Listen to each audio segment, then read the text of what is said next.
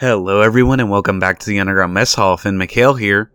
We've got another episode to review for the Book of Boba Fett, Chapter 5 Return of the Mandalorian. So, we see the return of Din Djarin in this chapter, but it's very centered on him in this chapter and nobody else really. We also get some more information on the Creed of Mandalorians as well.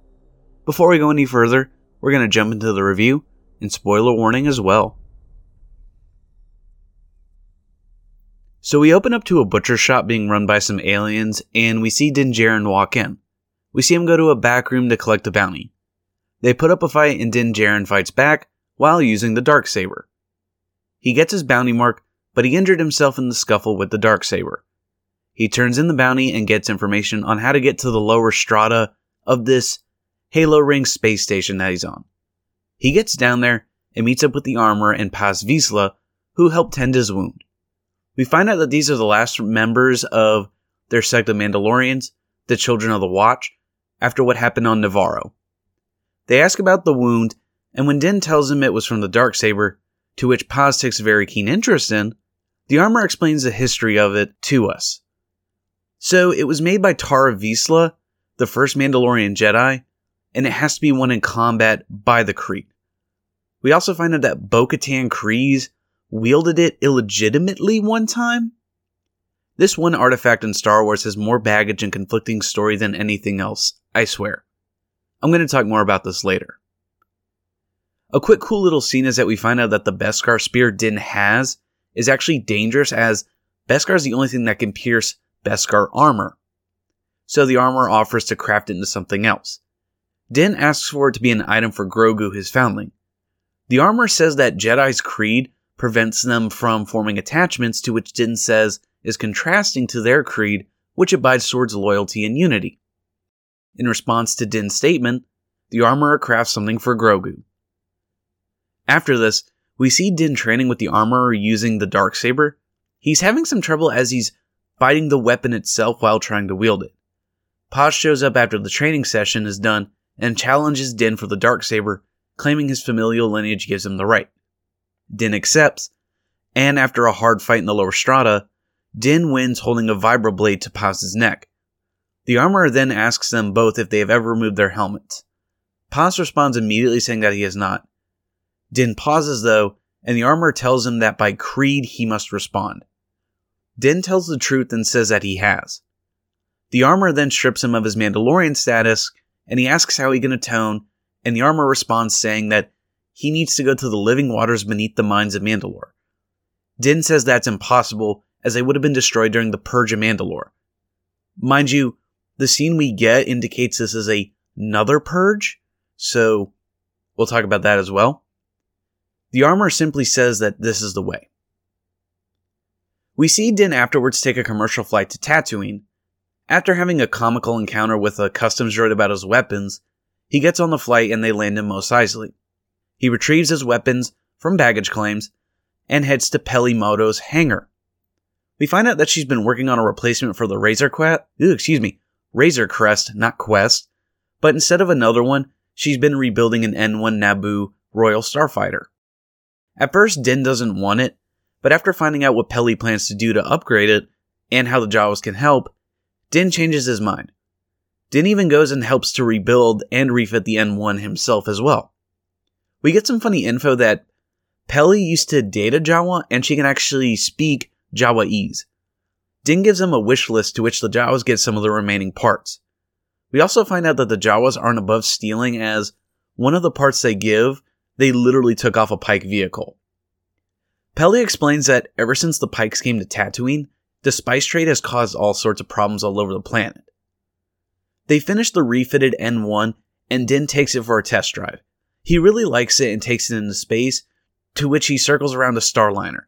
He gets pulled over though by two New Republic officers who ask for his space license and registration. Din tells him that he just got the ship rebuilt and that he was just out for a test drive. The other officer decides to let him off with a warning, but not before asking if he knows anything about a Razor Crest. We see that the second officer is Carson Teva, the one who offered Cara Dune a job in the Outer Rim with the New Republic. Din speeds away using his new sublight thrusters, and Teva and the other officer just let it go. Din lands back in Peli's hangar where we see Fennec come to offer him a job.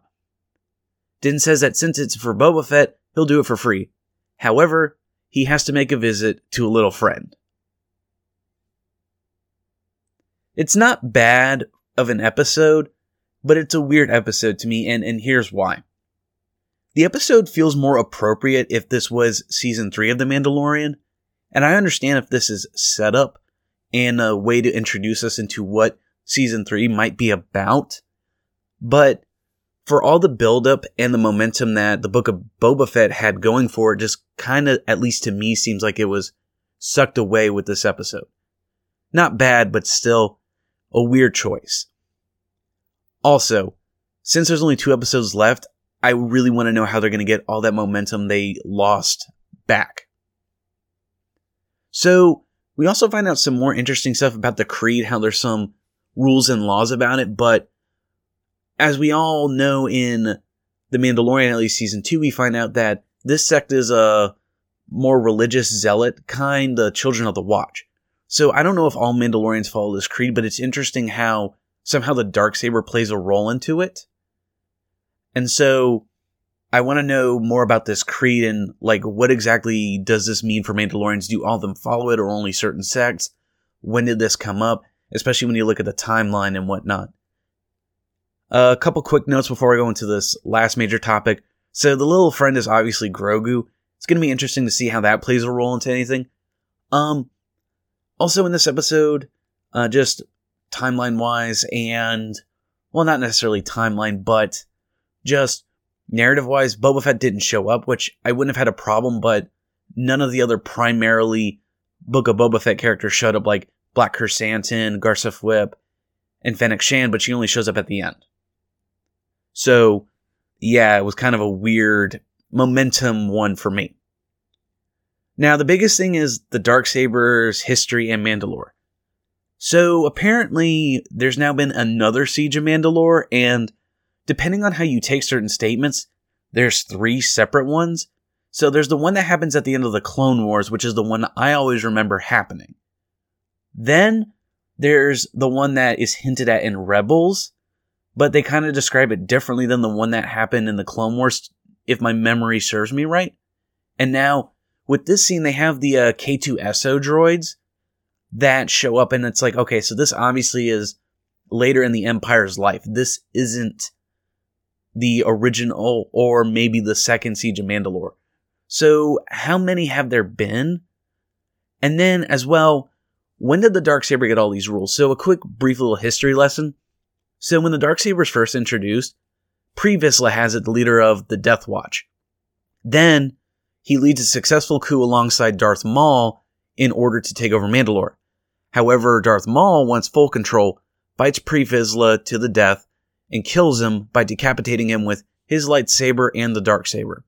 This is done as an homage and reference to what's about to happen in episode 3 with Count Dooku. There was no, oh, you know, the dark saber means power or being able to lead Mandalore. No, no, no. They were fighting over the position because they had already taken over the planet. The Darksaber had nothing to do with it. Then in Rebels, Sabine Wren had it, and there were like, I think like five or six major clans left of Mandalorians, and Bo Katan was the last major, I guess, familial leader that would have been able to lead them. And so Sabine gives her the dark saber, and thus she's able to lead the Mandalorians there wasn't any rules then, but yet in The Mandalorian, we find out all these rules and Bo Katan is abiding by them. So I really hope this gets fleshed out. I just want a good explanation for why this is how it is. But hopefully we'll get that answer soon. This has been a Bandolier Corps production. Finn McHale, signing out.